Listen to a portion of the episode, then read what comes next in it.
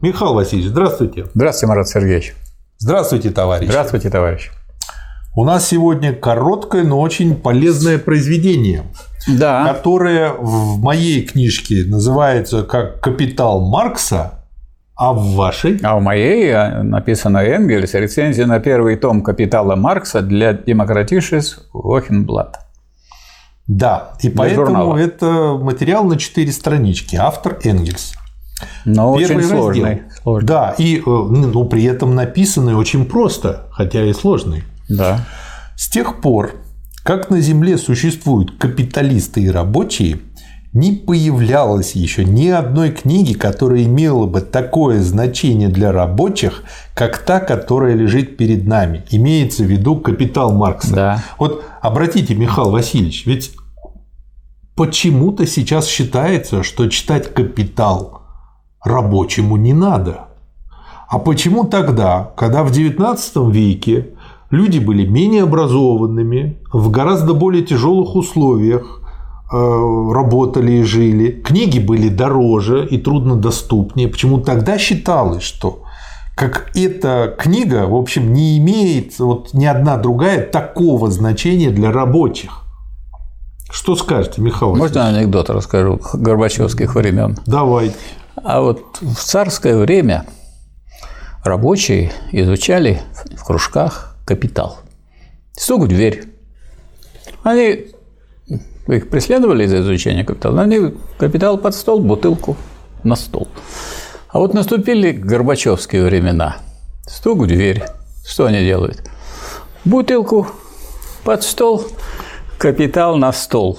То есть можно сказать, что то, что проделывали рабочие передовые – некоторые наши и рабочие, и интеллигенты утратили и думают, что они могут стать марксистами и вообще просвещенными современными людьми без капитала Маркса. Это такая книга и такое явление во всей человеческой культуре, что без него образованным человеком, передовым человеком и вообще носителем знания, ну, если это не касается специальных каких-то наук, вроде физики, химии и так далее, быть нельзя. Да. И что процитируйте в первую очередь? Вот первое, что я процитирую, то, что мы должны запомнить, и мы из этого должны все исходить, что труд есть источник всякого богатства и мера всех стоимостей. Да. Вот что э, записано здесь Энгельсом. Энгельс вообще он мастер как бы очень просто, ясно и ярко излагать вот, его легче читать, чем Маркса, но он э, подчеркивает у Маркса самое такое фундаментальное. То есть тот человек, который не просто это не запомнил, а вообще с этим не согласен, он э, вообще отрицательно относится к трудящимся. Вот он, он уже склонен к тому, чтобы э, сказать, эксплуатировать этот труд, источник всякого богатства. А вот что касается других видов деятельности, не все ведь они могут называться трудом, строго говоря. Да, дальше тут Маркс продолжает. Но вместе с тем эта политическая экономия учит, что существует особый род накопленного труда. То есть э, для меня здесь э, у меня вылезла ассоциация, что капитал это как аккумуляторная батарея да. для электрического тока, да. который она называет капиталом что этот капитал, благодаря содержащимся в нем средствам содействия, повышает производительность живого труда в сотни и тысячи раз, и за это требует особого вознаграждения, которое называется прибылью или барышом. И вот что интересно, тут дальше, э, я не знаю, как в вашем переводе, у меня написано, как все мы знаем, дело в действительности обстоит так, что прибыли накопленного, и вот он дальше капитал называет мертвым трудом. Да, у меня тоже самое. Мертвого да, труда слово я просто все... выделил, да. Становится все огромнее. И далее. Как может оставаться прибыль для капиталиста, если рабочему возмещается полная стоимость труда, которую он придает своему продукту? Ведь раз обмениваются только одинаковые стоимости, то это так должно быть и в данном случае. То есть вот э, как бы это та задачка, которую, как я понимаю, и решил Маркс. При исследовании капитала Маркс исходит из того простого и очевидного факта, что капиталисты увеличивают стоимость своего капитала путем обмена. Они покупают товар на свои деньги и продают его затем за большее количество денег, чем он им самим стоил.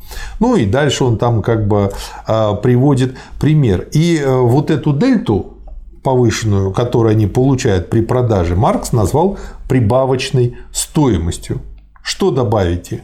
Михаил Васильевич. Я добавлю, что это видимость. Есть такое понятие в диалекте. Есть видимость, а есть сущность.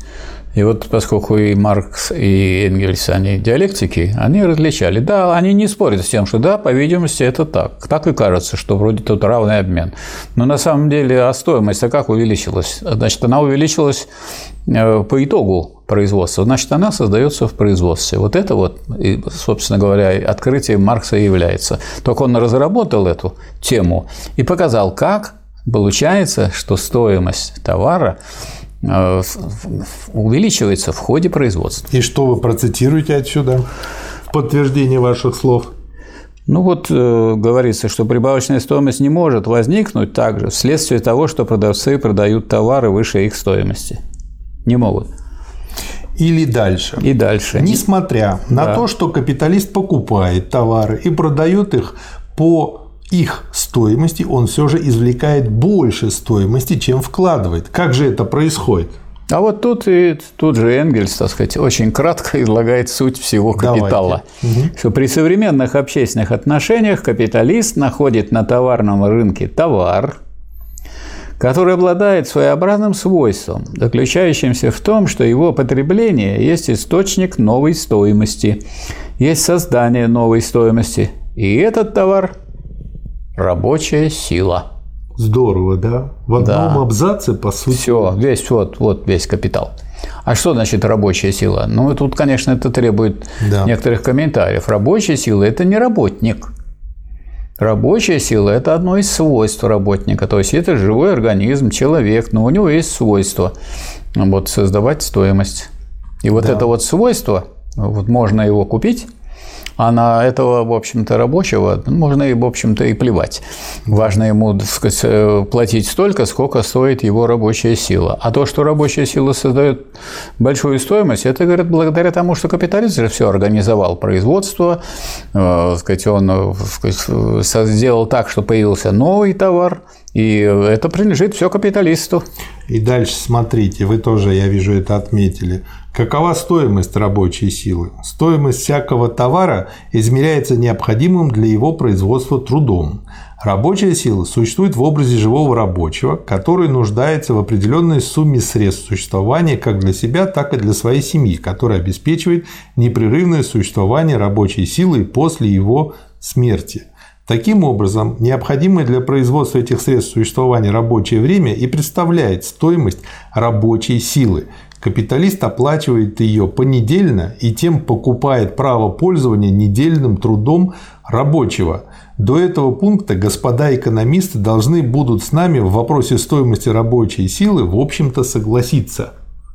Что добавите, Михаил Васильевич? Ну, вот я добавлю то, что кажется, что, дескать, все тут все по-честному.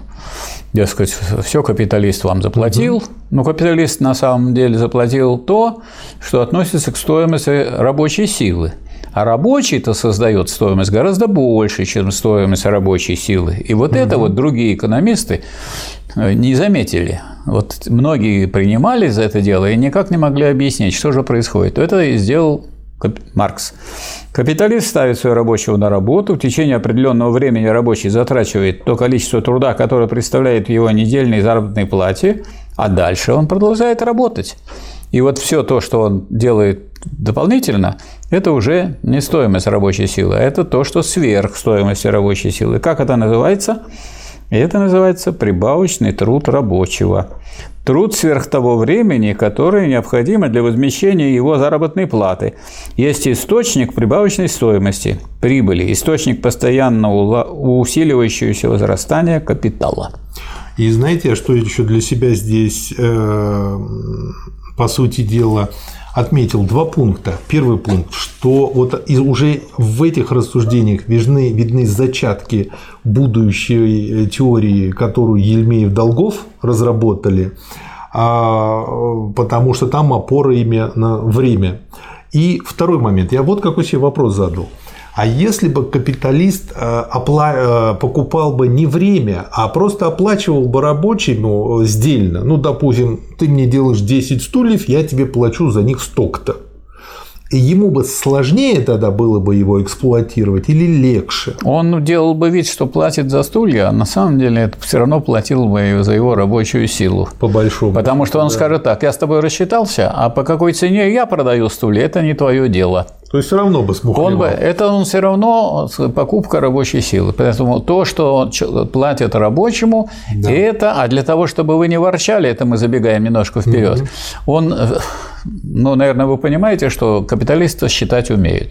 Они так считают, что всегда рабочих больше, чем работает, чем заняты они на работе. То есть есть резервная армия труда. Поэтому да. всегда есть возможность сбить вашу цену, и поэтому сказать, ваше стремление довести вашу зарплату до стоимости товара не пройдет. На следующей странице, смотрите, да. значит, она начинается, цитирую. И эта разница, неоплаченный труд, как раз и образует долю капиталиста, или, точнее говоря, всего класса капиталиста. Как э, продолжить? Что добавить? А продолжу тем, что именно на этот неоплаченный труд содержатся вообще все нетрудящиеся члены общества. Ну, Хорошо, и, и дети, и дети, и престарелые, и так далее. Только не для себя. А, Но ну, они не зарабатывают, они работают. А зарабатывают как бы капиталисты. Да. Здорово. Да из него оплачиваются государственные местные налоги, которые падают на класс капиталистов. Видите, он как тяжело ему. Да. На него все падает. Земельная рента землевладельцев – это капиталист должен платить. На нем покоится весь существующий общественный строй. А в основании, а кто это все создает? Рабочий, да. которому платят только стоимость его рабочей силы. А стоимость рабочей силы вот на сегодняшний день за 40 минут в России человек создает Э, стоимость всю, всего продукта.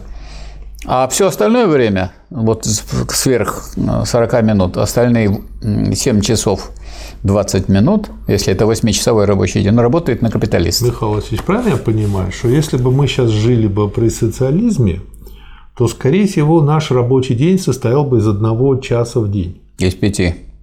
А, но при этом мы бы что делали? То есть, получается, мы бы из этих пяти часов одного часа, грубо говоря, хватало бы, чтобы окупить все эти издержки, а другие четыре шли бы на общее благо. Конечно, mm. на, на все, на науку, там, на искусство, на медицину, на образование, на дома отдыха, на все. Кстати, у Сталина ведь, почему вот я согласен с Михаилом Васильевичем, ведь в 1953 году Сталин уже хотел, уже не хотел предложить, а предлагал на закрытом заседании Политбюро шестичасовой рабочий день. Пяти.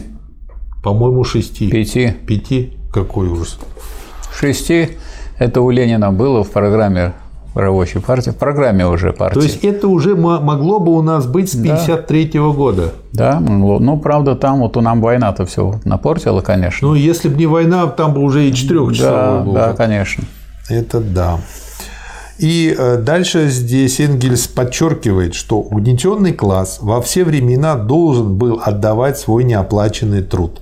В течение всего долгого периода времени, когда господствующей формой организации труда было рабство, рабы были принуждены работать гораздо больше, чем им это возмещалось в форме средств существования. При господстве крепостничества, вплоть до отмены барщинных повинностей крестьян, происходило то же самое. Здесь разница между временем, в течение которого крестьянин работает для поддержания своего собственного существования и прибавочным трудом на помещика, выступает вполне наглядно – так как последняя работа производится отдельно от первой. Это вот очень важно, потому да. что вот уже у рабочего это не видно. А тут или я на помещика вот сейчас на барщине работаю, да. или я на своем участке. Хотя да, участок-то ему... не мой, это мне дал помещик, да, я должен ему благодарен. надо с участка да, на участок уходить. перейти. Да. Теперь изменилась форма, но сущность осталась. Пока часть общества обладает монополией на средства производства, рабочий, будь он способен или не, э, свободен или не свободен, должен присоединять к рабочему времени, необходимому для содержания его самого, излишнее рабочее время, чтобы э, производить средства существования для собственников средств производства. Ну, Маркс, а собственники средств 202. производства потом уже платят за это, за это, за это. Они, так сказать, за все отвечают, они все это организуют. Так сказать, снимают А ваш- головную боль. Да, ваше дело рабочего. работать. Вот вы сидите, работаете и ни о чем не думаете. И Вот живете ключевое хорошо. слово «не думайте». Да, главное не думайте. Второй раздел. Что скажете, Михаил Васильевич? С чего начнете? Начнем мы с того, что э, как бы подводит немножко итоги Энгельс и еще более прозрачно это излагает, что в течение одной, что вс- всякое время э, труда, оно делится на две части. В течение одной части своего рабочего времени он возмещает выдаваемую ему капиталистам заработную плату, и эту часть труда Маркс называет необходимым трудом. Как вы понимаете, с ростом производительности труда можно ее все время уменьшать, уменьшать и уменьшать. Дескать, мы вам то же самое выдаем, что и раньше выдаем и так далее. Но э, времени на него затрачивается меньше. Но после этого ему приходится продолжать работу. И в течение этого времени он производит для капиталиста прибавочную стоимость, значительная часть которой составляет прибыль. Эта часть труда называется прибавочным трудом. И вот это соотношение между трудом необходимым трудом прибавочным с развитием техники, с ростом производительности труда, то есть с ростом развитием и науки, которые потом применяются в производстве, э, в условиях капитализма э, направляется в сторону капиталистов. Они все ее захватывают, все успехи, которые э, сказать, совершает общество, в том числе в научном плане. А рабочий как получал, столько и получает. А чтобы он очень не ворчал, э, для этого существует гири на ногах рабочего класса – это наемная, это резервная армия труда, безработные. Да, и Михаил Васильевич, в следующем абзаце, который начинается со слов, смотрите, капиталист заинтересован в том, чтобы сделать рабочий день, возможно, длиннее. Чем он длиннее, тем больше производится прибавочной стоимости. Вы знаете, Михаил Васильевич, ведь насколько это злободневно сейчас. Очень злобод- Именно сейчас так и делается. Причем, но сейчас это делается под соусом сокращения рабочей недели. И люди могут подумать, да, но ведь мы же будем теперь работать просто те же 40 часов, но за 4 дня, а не за 5. Это же для нас лучше, высвобождается день. На самом деле их будет сильнее выжимать за эти 4 дня, и они потом просто не восстановятся, потому что здесь непростая арифметика в восстановлении организма. Это, во-первых. А во-вторых, капиталист на остальные три дня, если четыре Наймет дня, других других рабочих. гастарбайтеров, которые за половинную будут работать, будут гирями на, на ногах у этого рабочего класса, который И работает получается, четыре дня. для капиталиста очевидно вот это выгодно. Она абсолютно арифметически вытекает из этого. И это вы- рассказывал эту сказку нам кто? Кто, кто? Кто, кто у нас был? На, председателем? наши кто? Председателем, нет, председателем товарищ Медведев, он выступал Да. за четырехдневку. А почему не за двухдневку? За два дня по 12 часов, если работать, два дня. На эту тему есть анекдот, который на Ой, самом хорошо. деле показывает, как можно с этим бороться рабочему. Анекдот такой. Значит, мужик нанял, э, ну, кулак нанял себе хорошего рабочего, такого мускулистого, чтобы, значит, работал много. И э, рабочий ему говорит, ну, давай позавтракаем хорошо, так плотно, чтобы силы были на весь день. Сели, поели, вот. А тут, значит, хитрый кулак, прижимистый попался. Он и думает, а вот давай я ему предложу, он же сейчас сытый, и пообедать заодно. Он Конечно. много не съест, Конечно. я сэкономлю, а он вот будет потом и без обеда работать. И говорит, давай, рабочий говорит, давай. Сели, чуть-чуть так поели, сытые уже оба, ну и ладно. А кулак дальше рассуждает. Ну ведь как бы, а давай я ему и ужин предложу, чтобы потом, в общем, совсем. Ну, ужина вообще там по ложке съели, и все. И вдруг раз рабочий пошел спать. Кулак такой удивленный, а что ты спать-то пошел? На это ему рабочий сказал, вы знаете, а после ужина все спать идут. Вот. Здорово. Да. И дальше, э, в том же абзаце чуть ниже. Капиталист борется за свою прибыль, рабочий за свое здоровье, за несколько часов ежедневного отдыха для того, чтобы помимо работы, еды и сна иметь возможность проявлять себя как человека еще в других отношениях. Что скажете, Михаил Васильевич, что добавить? Скажу, что капиталист очень успешно борется за свою прибыль, рабочий, надо сказать, я бы сказал, на примере так сказать, наших нынешних рабочих пока слабо борются за свое здоровье и за рабочее время, хотя наш закон Трудовой кодекс России это все предполагает. Пожалуйста, да. согласно закону, вы можете выдвинуть требования, вы можете вести переговоры, можете вести коллективные трудовые споры, вы можете создать соответствующий коллективный договор. Этот коллективный договор будет, может содержать в себе любые положения, хоть три часа рабочих в день. Но э, для этого надо это закрепить соглашением между капиталистом и рабочими. Но э, закрепить вам это удастся только с помощью забастовки. Да. Поэтому это сложное дело. Ну, а гораздо проще работать, работать и работать на капиталиста и, так сказать, терять свое здоровье и, по существу, быть просто вьючным животным. Вот в какой ситуации находится рабочий класс в современной России. Да. Энгельс тут приводит в пример английских фабричных рабочих и что они завоевали своей борьбой. А далее пишет, мы опускаем ряд дальнейших превосходных исследований, имеющих более теоретические интересы, переходим к заключительной главе, в которой речь идет об аккумуляции и накоплении капитала. Здесь сначала доказывается капиталистический, то есть обусловленный существованием с одной стороны капиталистов, с другой стороны наемных рабочих, способ производства. Не только постоянно заново производит капитал для капиталиста, но вместе с тем непрерывно воспроизводит и нищету рабочих. Что добавите, Михаил Васильевич? Здесь Энгельс говорит, что капитал не просто воспроизводится, он все время увеличивается и разрастается, а вместе с этим растет его власть над лишенным собственности классом рабочих. Да. Итак, во все большем масштабе воспроизводится он сам. Современный капиталистический способ производства также во все большем масштабе. Во все возрастающем числе воспроизводит класс лишенных собственности рабочих. Накопление капитала воспроизводит капиталистическое отношение в расширенном масштабе. Больше капиталистов или более крупных капиталистов на одном полюсе, больше наемных рабочих на другом. Итак, накопление капитала есть увеличение пролетариата. И дальше вот я продолжу. Но так как благодаря прогрессу машин, улучшениям в земледелии и так далее требуется все меньше рабочих для производства того же количества продуктов, так как поэтому образование излишка рабочих мест идет быстрее, чем даже возрастает капитал, то что делается с этим все возрастающим количеством рабочих? Что а делается следующее. Капиталисты так э, делают рабочие места, считают хорошо. Они считают, сколько есть рабочих, а рабочих мест заведомо делают меньше, чем число рабочих. И получается, что есть рабочие, которые не могут. Они могут, так сказать, друг у друга отнимать возможность там работать на этом месте или бороться за это.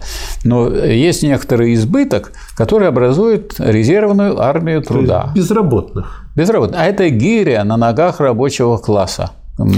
И это позволяет это позволяет капиталистам управлять сказать, ими и держать заработную плату на, на низком уровне. уровне. Они образуют промышленную резервную армию, которая во время плохого или среднего состояния дела оплачивается ниже стоимости ее труда. Да. Бывает занята нерегулярно или попадает под опеку общественной благотворительности, что, дескать, вот мы вам денег даем, так сказать, ну как-то спасаем вас. Хотя на самом деле это все, так сказать, уже организовано капиталистами, да. но которая, как это ясно видно на примере Англии, необходима классу капиталистов во время особо оживленного состояния дел. При всех обстоятельствах она служит для того, чтобы сокрушать силу сопротивления регулярно занятых рабочих и держать их заработную плату на низком уровне. Это да. не стихийное бедствие безработицы, это специально созданная ситуация, которая создается очень просто. Либо сокращают число рабочих мест, чтобы, так сказать, закрывают часть предприятий или часть рабочих мест ликвидирует, либо привозят дополнительных рабочих, тех же самых гастарбайтеров. Дескать, не хотите за такую сумму работать? Вот сейчас придут люди, так сказать, оттуда, оттуда, оттуда, они будут работать. И будут у вас висеть. А они в профсоюз не входят, в борьбу они не вступили. И какая борьба, когда он сегодня приехал, завтра уехал, послезавтра новый сюда и так далее. То есть капиталисты э, ведут себя как господствующий класс. И не просто как господствующий класс, а господствующий класс эксплуататоров. Они эту эксплуатацию вводят в норму, чтобы это было все время. Поэтому безработица всегда нужна. Не бывает, чтобы не было безработицы, потому да. что она искусственно создана, а вовсе не получается в результате деятельности машин. И последний абзац. Да. Таковы некоторые из основных законов современной капиталистической общественной системы, доказанной строго научно, и официальные экономисты, конечно, остерегаются даже сделать попытку их опровергнуть. Но все ли этим сказано? Ни в коем случае. С такой же остротой, с какой Маркс выдвигает дурные стороны капиталистического производства, с такой же ясностью он доказывает, что эта общественная форма была необходима для того, чтобы развить производительные силы общества до той высоты, которая сделает возможным одинаковое, достойное человека развитие для всех членов общества. Вот я прямо вижу, откуда Ленин взял цитату. Да. Все прежние общественные формы были для этого слишком бедны. То есть в этом плане в чем-то можно сказать и спасибо капитализму. А? Только капиталистическое производство создает нужные для этого богатства и производительные силы, и одновременно оно создает в лице массы угнетенных рабочих тот общественный класс, который все больше и больше вынуждается взять в свои руки распоряжение этими богатствами и производительными силами в интересах всего общества, а не как теперь в интересах одного лишь класса монополиста. Михаил Васильевич, вот вы знаете, я что подумал? Вот можно считать э, вот эти 4-5 страниц, которые да. являются предисловием к капиталу от Энгельса, как таким очень хорошим введением в капитал. То есть даже если прочесть хотя бы это, становится очень многое понятно. Да. То есть то, что долго-долго, так сказать, вынашивал Маркс, для этого нужно было изучить всю предшествующую экономическую науку и изучить работы там, и Кене, и Адама Смита, там, и Рикардо и так далее. Теперь это сводится вот к тому, что изложил здесь Энгельс, причем как бы да. в предисловии кратком, в кратком э, рецензии на «Капитал Маркса». Он, как э, блестящий вообще, можно сказать, ученый, самая сущность, так сказать, того, что сделал Маркс, выдал на гора. А что тогда осталось? Осталось только рабочему борьбу свою осуществить и взять в свои руки средства производства. А это очень трудно. А как это делать? Для этого изучается ленинизм. Никто лучше Ленина это не разработал. Ну и по нашему опыту проще начать с изучения ленинизма, а потом углубиться да. в капитал. Да. Потому что тогда уже а, поняв, как это работает на практике, да. Многим людям, которые говорят, что они практики, идут от практики, им будет проще. Да. Для них это будет очевиднее, не будет звучать как-то абстрактно. Да, потому что ключ, э, потому что анатомия человека есть ключ к анатомии обезьяны. Да. То есть да. более развитая форма позволяет заметить то, что, так сказать, в более э, неразвитой, неразвитой форме. форме проявляет себя не так ярко. И изучая более-менее развитую форму, мы лучше понимаем свою и понимаем, Конечно. куда дальше возможно Конечно. развитие. Конечно. Спасибо, но мы, Михаил Васильевич. Да, но мы понимаем, что здесь на уровне науки это все не сделать. То есть отдельные ученые все, сказать, объяснили, сказали, но что требуется. никто не отменял. Да, требуется классовая борьба. Спасибо. Борьба рабочего класса. Михаил Васильевич. Пожалуйста, вам спасибо. Спасибо, товарищ. Так, это хорошо у нас получилось.